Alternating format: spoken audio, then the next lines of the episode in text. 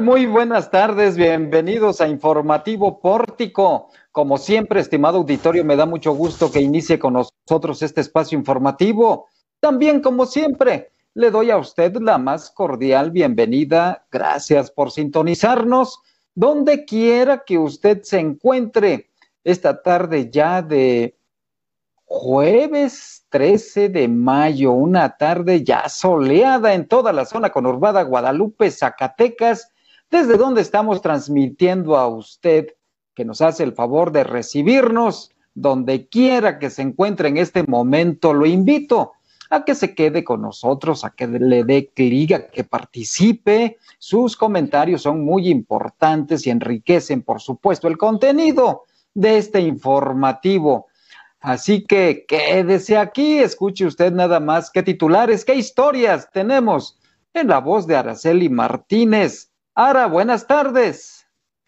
Excelente tarde, Juan, y muy buenas tardes igual a todos los que ya nos ven y escuchan hoy en el informativo pórtico y nuestra sección de la lucha por el poder. Buscarán cualquier excusa para sacarnos de la contienda política, advierten Ulises Mejía e Iván de Santiago. El engaño en Zacatecas tiene marca y apellido, dice Gustavo, el senador Gustavo Madero.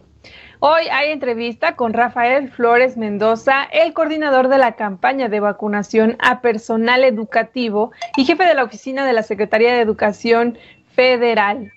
Eh, mañana debatirán los candidatos a la presidencia municipal de Zacatecas Capital, así que aquí tenemos la información previa todo lo que sabemos sobre la pelea entre el jefe Diego y AMLO, aquí se lo contamos. Y también hoy en la colaboración de Cultura Contracorriente con Federico Priapucheo, eh, la cultura debe llevar por lo menos un rasgo de universalidad, es lo que dice. Así que si ya le dio play, mejor quédese con nosotros. Hágale caso a Araceli Martínez, quédese aquí en Informativo Pórtico porque lo vamos a mantener a usted muy bien informado sobre los últimos acontecimientos, en especial sobre los más relevantes que se generan aquí en Zacatecas. Así que, sin mayor preámbulo, nos vamos a la sección La lucha por el poder.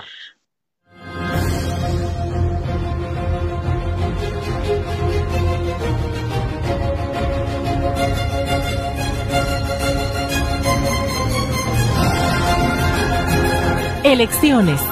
La lucha por el poder.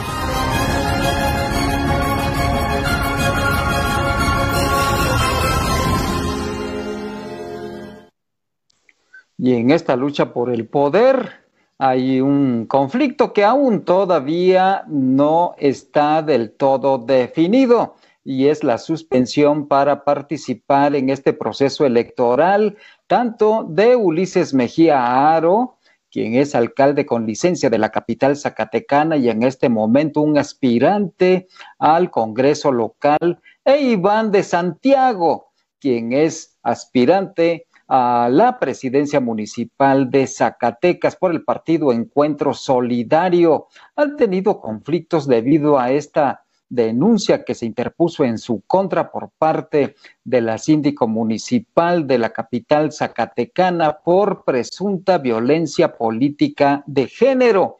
Y esto ha trascendido, ha judicializado la participación de estos dos políticos. Ayer le dimos a conocer a usted que el Tribunal Electoral del Poder Judicial de la Federación, en su segunda sala regional en Monterrey, Nuevo León, dio a conocer una salvedad. Esto significa que no podrán ser incluidos en un padrón de violencia política de género, lo que les impediría, si aparecieran ahí, participar en una elección popular. Esto fue como un vaso de agua en medio del desierto para estos dos políticos, pero todavía no está resuelto completamente el caso para que sean registrados por el Instituto Electoral de Zacatecas. Así que hoy en conferencia de prensa dieron pormenores de su situación jurídica y política y Jesús de Ávila tiene todos los detalles. Jesús, buenas tardes, adelante.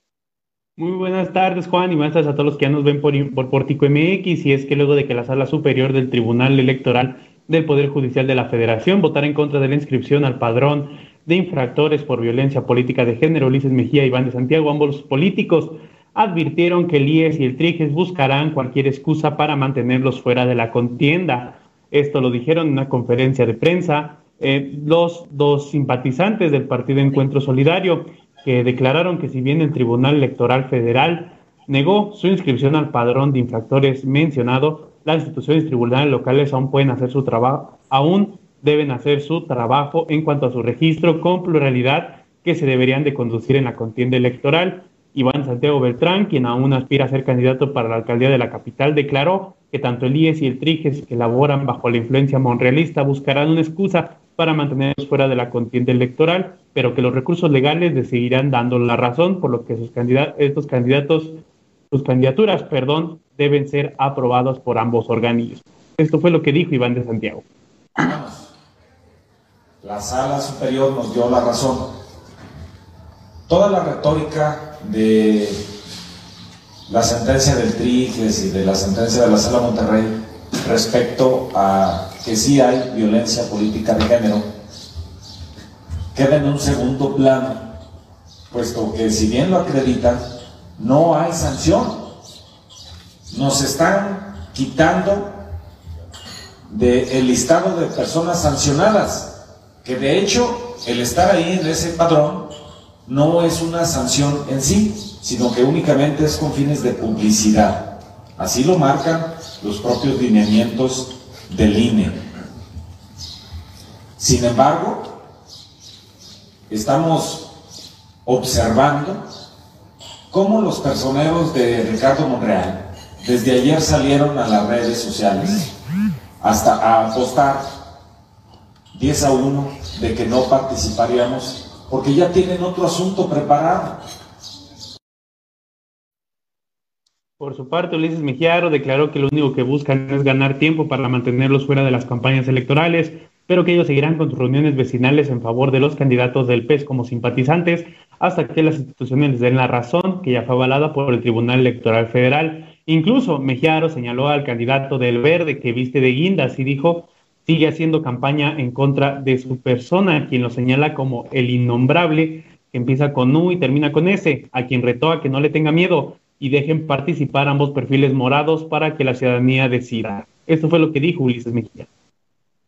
Entonces estoy seguro esto pues, nos abre el espacio ya para que tarde o temprano tengamos nuestras candidaturas. Vamos a continuar acompañando a las candidatas y a los candidatos de Encuentro Solidario, llamando al voto del PES, porque no, no nos eh, limita absolutamente nada. Estamos aquí sentados como simpatizantes del Partido Encuentro Solidario, llamando al voto por las compañeras y compañeros candidatos. A mi izquierda se encuentra la candidata a síndica municipal por la capital y vamos a continuar a acompañar a ellas y a ellos. No nos van a callar. Y ahí haremos uso del micrófono como simpatizantes y vamos a informar a la gente lo que está sucediendo.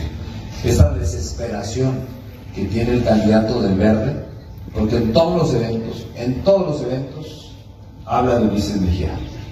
Le dice el innombrable, que empieza con U y termina con S. Que no le dé miedo, que lo diga puntualmente Ulises, Ulises Mejía. Y ojalá, ojalá en su momento podamos tener este debate y que pueda explicar a la gente muchas cosas que debemos de clarificar. Y es parte del trabajo que estamos haciendo nosotros y es parte del trabajo que quieren hacer ellos. Él negarnos estas candidaturas para que la verdad nos salga, nos salga. Señalan que ahora uno de los argumentos que darán es que no tienen una manera honesta de vivir para no darles la candidatura, que nuevamente se irá a tribunales federales porque les asiste la razón y la justicia. Y hasta entonces, aunque les den un solo día de campaña, si dijeron, es suficiente para ganar los comicios del 6 de junio, Juan. Pues sigue, sigue este, esta problemática y vamos a esperar qué es lo que resuelven también tanto el Instituto Electoral del Estado de Zacatecas como el Tribunal Electoral de, Zacatecas, el Tribunal Electoral. Así que muy al pendiente, Jesús. Y por otro lado, le hemos dado a conocer a usted las actividades de las campañas políticas de los aspirantes al gobierno del estado de Zacatecas. Han estado de alguna manera desfilando senadores que fueron compañeros o que son compañeros, mejor dicho, de Claudia Naya Mota en el Senado de la República. Hay que recordar que ella es senadora con licencia. Y han estado en estos días Ochil Gálvez, la senadora Xochil Gálvez de Acción Nacional, Josefina Vázquez Mota, estuvo ayer también de este partido político, senadora de la República, y hoy, hoy llegó a Zacatecas el senador de Acción Nacional, Gustavo Madero. Él hizo pronunciamientos muy fuertes aquí en Zacatecas, pero también manifestó el apoyo a la candidatura en esta campaña de Claudia Anaya Mota. Dice el senador Madero que el engaño en Zacatecas tiene marca y apellido. Los detalles los tiene Jesús de Ávila. Pues como lo mencionas, Juan, hoy estuvo aquí en Zacatecas el senador de la República del PAN, Gustavo Madero Muñoz, quien declaró que en estas elecciones elegirá cambiar el rumbo actual del país o seguir el camino del gobierno federal que está actualmente en la administración de engaños, clientelismo y centralismo que en Zacatecas tiene marca y apellido, así dijo. En su visita a Zacatecas para respaldar a la candidata de la coalición Va por Zacatecas, Claudia Naya Mota, sostuvo estar seguro de que la próxima gobernadora del estado será la banderada del PRI, PAN y PRD, pues insiste en que la gente decidirá ir en contra de los abusos y excesos de autoridad del actual gobierno federal. Declaró que las elecciones del 2021 pretenden cambiar lo que ha hecho hasta el momento Andrés Manuel López Obrador, que llegó con una agenda de esperanza, lo que hizo ganar en el 2018, pero que hasta el momento ha defraudado a la ciudadanía y a su partido por no cumplir con esos compromisos que hizo en campaña hace tres años. En el caso Zacatecas, Madero Muñoz aseguró que esa misma agenda que detonará en el clientelismo, engaño y estática como la que se mantiene en el gobierno de México, tiene marca y apellido, sin mencionar cuáles específicamente, a quienes señaló de que mantendrán en las malas prácticas del Ejecutivo Nacional en el Estado. Esto fue lo que dijo Gustavo Madero. Más de pensarlo. Porque ya es tiempo, ya es tiempo de sacudirnos tantas mentiras, tanto cooptación que ha habido de la política por los engaños, por el clientelismo, el corporativismo. Aquí está identificado con una marca y con un apellido, que no se ha podido sacudir Zacatecas. Por último, dio el respaldo a los candidatos de la coalición para diputados locales y federales, así como al candidato para el Ayuntamiento Capitalino, Eladio Berber, y para la aspirante a la gobernatura, Claudia Naya Mota. Eso fue lo que pasó en esta visita del senador, que en este momento, bueno, pues se encuentra ya por los municipios del sur de Zacatecas haciendo campaña con Miguel Varela, quien va por la Diputación Federal del Distrito número 2. Y mañana habrá debate, Jesús, entre los candidatos a la presidencia municipal de Zacatecas Capital. Así es, Juan, pues Elías ya dio luz verde para este, para este debate que será el próximo 14 de mayo. Será cuando los aspirantes al Ayuntamiento de Zacatecas Capital se midan en un debate para dar a conocer las propuestas a la ciudadanía para que emitan un voto informado el próximo 6 de junio. Esto a menos de tres semanas de que concluya el proceso electoral. El IES convocó a debate a los nueve candidatos a la alcaldía de la capital para que emitan sus propuestas al padrón de electores de este municipio. El debate se puede seguir a través de la página del IES en Facebook. Los candidatos llegan al debate en un punto avanzado de las campañas electorales, por lo que se buscará consolidar su posición entre la ciudadanía la población podrá hacer preguntas a los candidatos a través de la plataforma del IES, así como pasó en el debate a gobernador.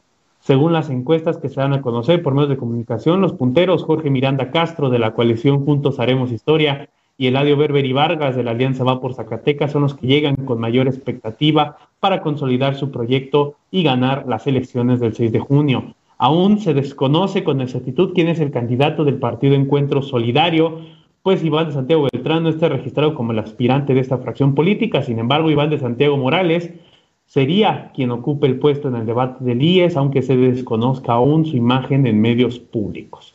Los candidatos y candidatas de Paz para Transformar Zacatecas, Movimiento Ciudadano, La Familia Primero, Partido del Pueblo y Movimiento Dignidad llegarán con la posibilidad de permear su propuesta entre el electorado para posicionarse como una alternativa a los punteros de las encuestas, Juan. Pues estaremos muy atentos a este debate, Jesús, un debate muy interesante que va a marcar también una tendencia de los próximos días, porque estamos ya solamente a 23 días para que se lleve a cabo la votación. Solamente restan 23 días. Y con esta información cerramos nuestra lucha por el poder.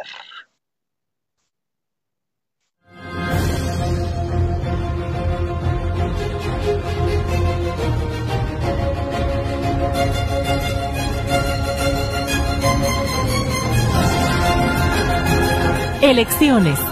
La lucha por el poder.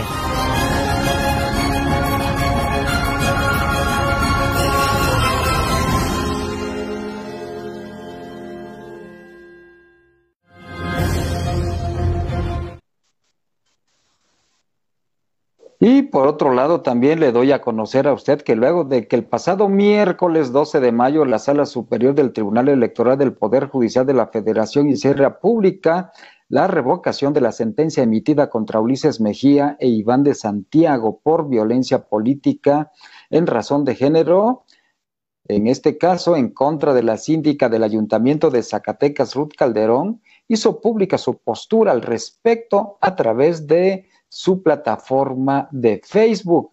Ahí, mediante dos puntos específicos, señala su desacuerdo con el resolutivo de la máxima autoridad electoral. Hizo énfasis en que tanto la Suprema Corte de Justicia de la Nación como el Tribunal Electoral han determinado que quien ejerce violencia política de género e incumple con el requisito constitucional y legal de contar con un modo honesto de vivir. Por lo tanto, ni Ulises ni Iván pueden ser candidatos. Esa es la postura que da a conocer la síndica de Zacatecas, Ruth Calderón Babún, quien en su red social pues ha señalado este, este tema. También, por otro lado, le doy a conocer a usted que ante la emergencia social que padece Zacatecas, David Monreal Ávila, candidato a gobernador por la coalición Juntos Haremos Historia, planteó que para atender el grave problema de inseguridad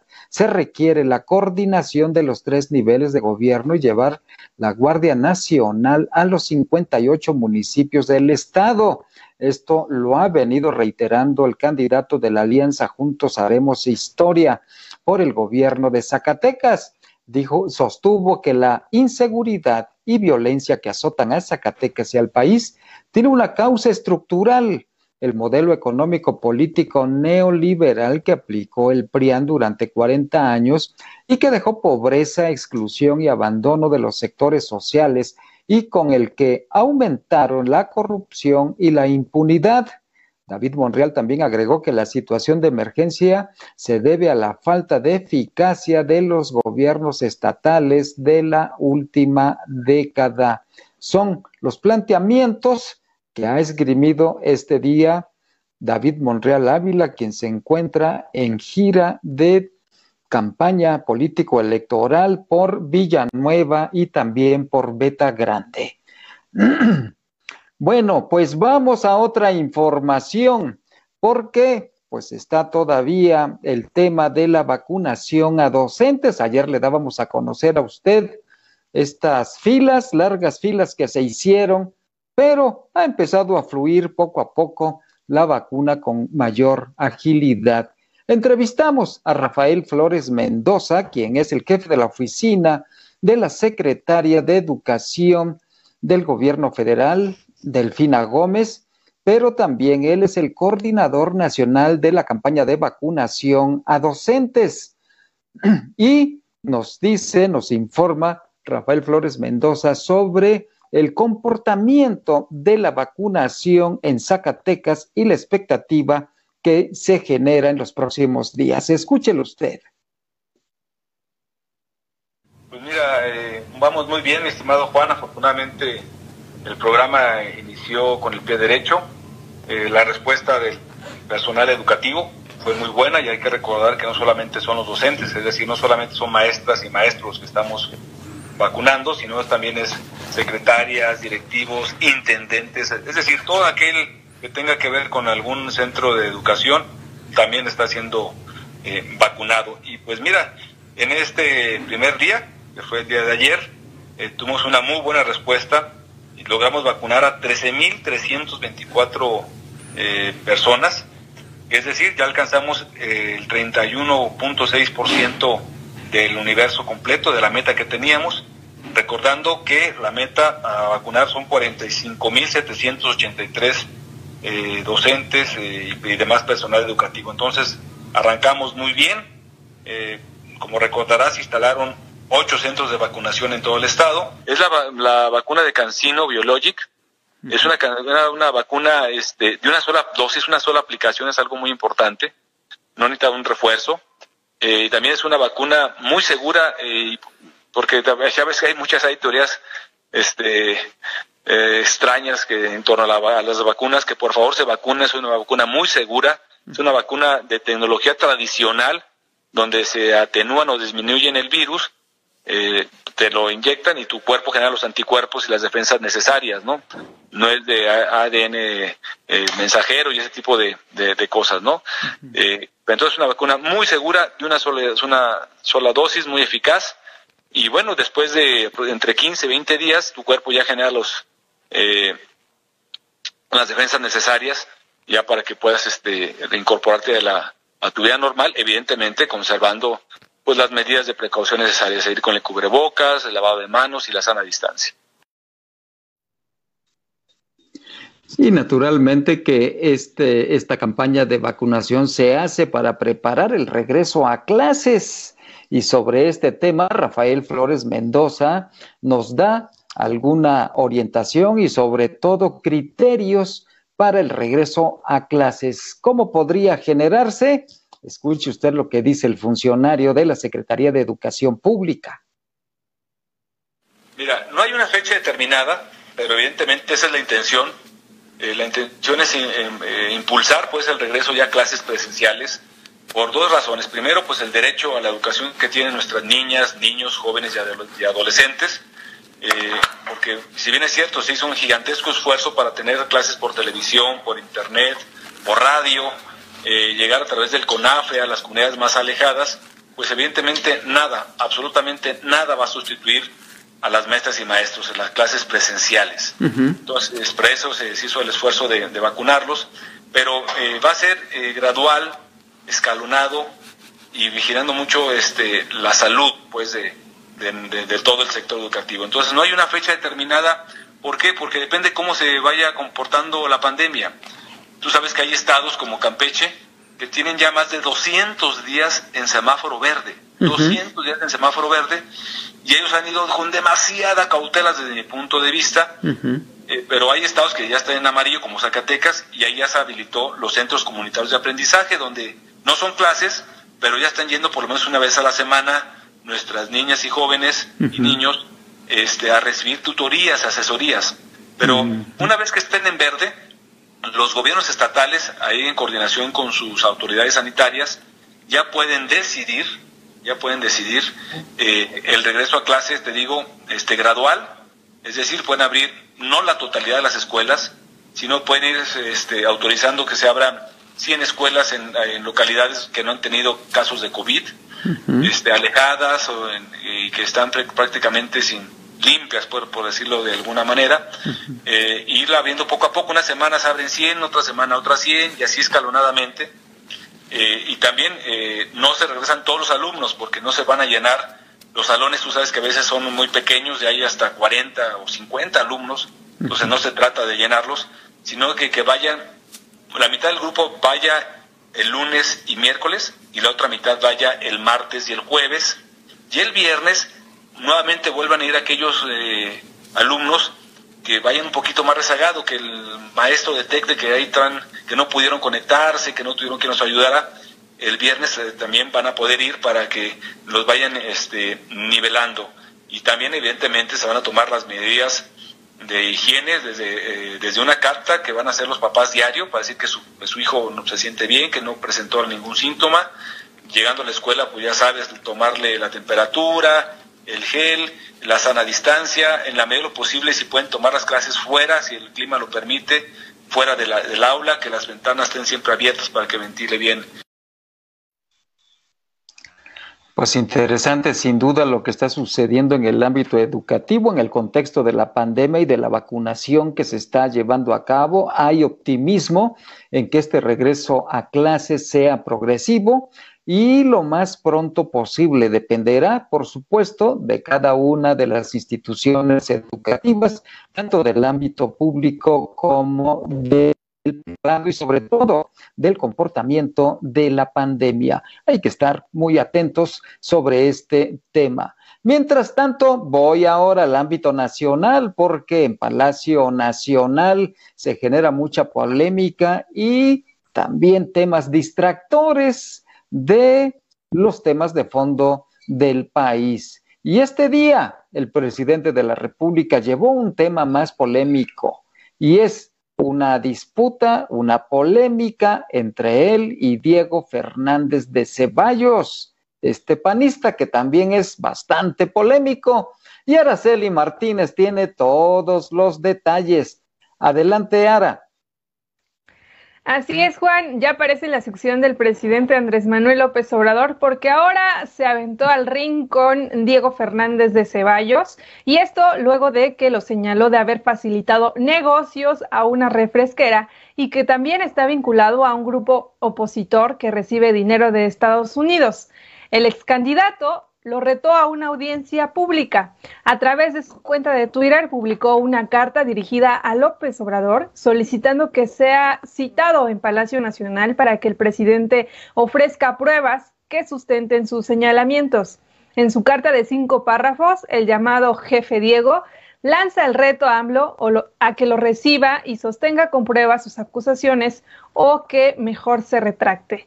Eh, se lee, o bien yo doy un paso adelante y usted resultará un difamador cobarde que denigra a México desde la presidencia. Esta mañana, durante la conferencia de prensa mañanera, el presidente Andrés Manuel López Obrador respondió y aseguró que si él, que sí, que sí, él sí tiene pruebas de que Diego Fernández de Ceballos fue abogado de la empresa Jugos del Valle y en el gobierno de, de Vicente Fox. Y bueno, mientras esto sucedía, vamos a ver qué decía en su conferencia matutina. Momentos, pues, escuchar las pruebas. Ay, nanita. y que es muy sencillo que aclare, que diga si es cierto o no que él fue abogado de Jugos del Valle. Que diga si es cierto o no, como sostienen los abogados, que ellos estaban solicitando, tanto la empresa como el abogado, que les devolvieran el IVA. Es eh, público y notorio que tenemos diferencia.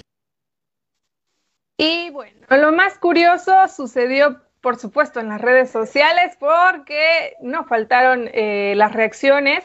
Se hizo en tendencia el hashtag López recibe a Diego.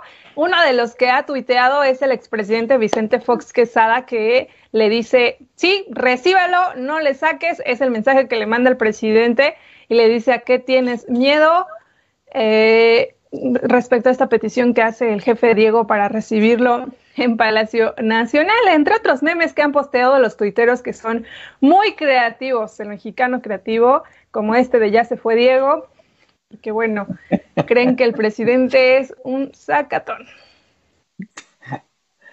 Es la información nacional. Hay más información nacional, por supuesto, e internacional, así que lo invito a que nos lea en portico.mx y nos siga en todas las redes sociales para que esté muy al pendiente de nuestra información y la tendencia digital.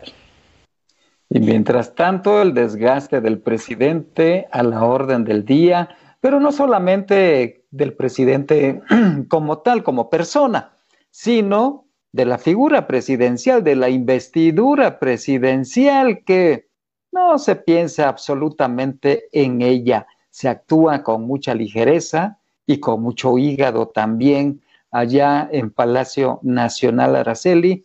Y de verdad que es una verdadera pena que esto suceda, sobre todo en un contexto electoral como el que estamos viviendo y en un país tan dividido y confrontado como el que vemos todos los días, Araceli.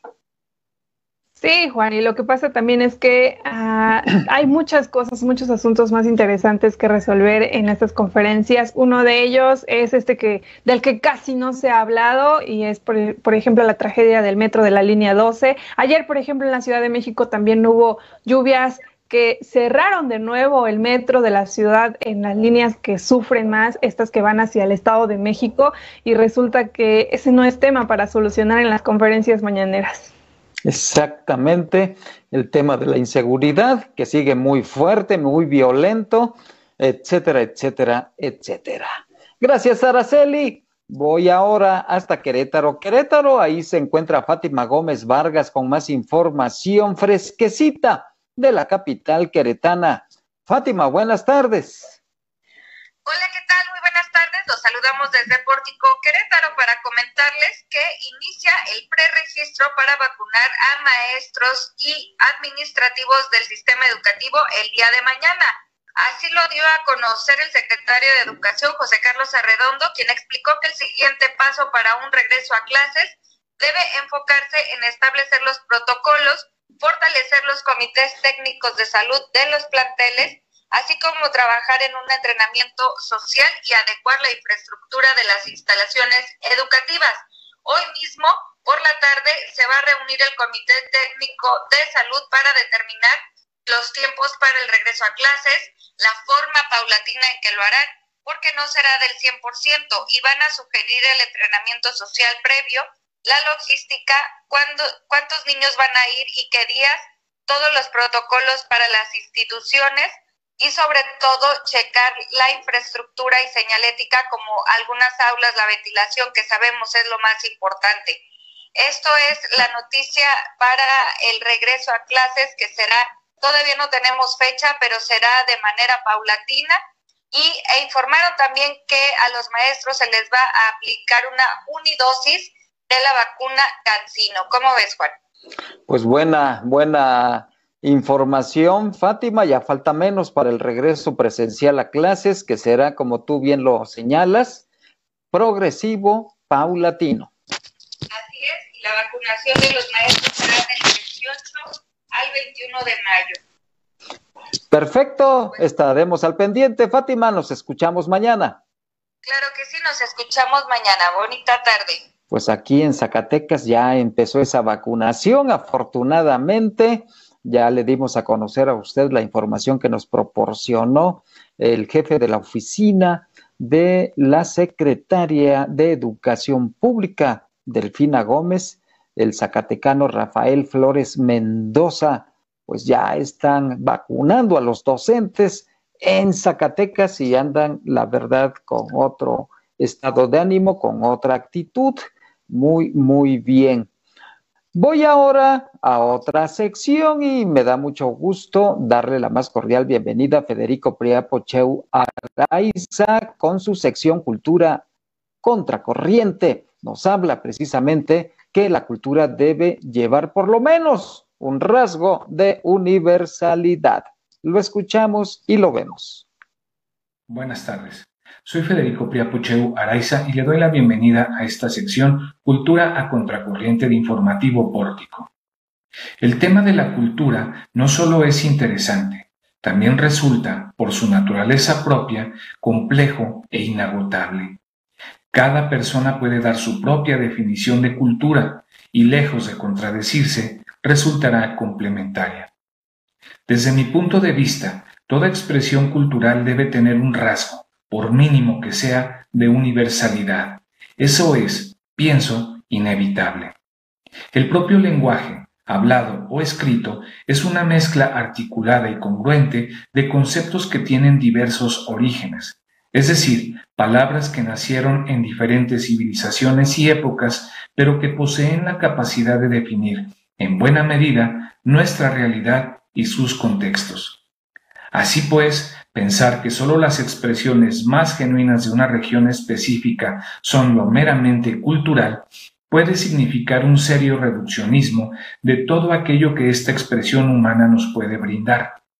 En ese sentido, es importante señalar que las tradiciones constituyen manifestaciones de una cultura y no su totalidad. Y una de las trampas que se suelen presentar al reflexionar sobre el fenómeno cultural es el chauvinismo. Insisto, la cultura, en su sentido más amplio, conlleva por lo menos un rasgo de universalidad. Gracias por su atención. Y con esta colaboración de Federico Priapocheu hemos llegado al final de nuestro informativo pórtico. Gracias por el favor de su atención. Como usted muy rico, disfrute la tarde y sobre todo, cuídese mucho. Gracias a quienes hacen posible que usted esté debidamente informado e informada. Gracias a Jesús de Ávila, a Araceli Martínez, a Nayeli de León y por supuesto a nuestro gurú informático cibernético que hace maravillas y a veces milagros, a Omar Reyes. Gracias también, por supuesto, a Fátima Gómez desde Querétaro. Soy Juan Gómez. Hasta mañana.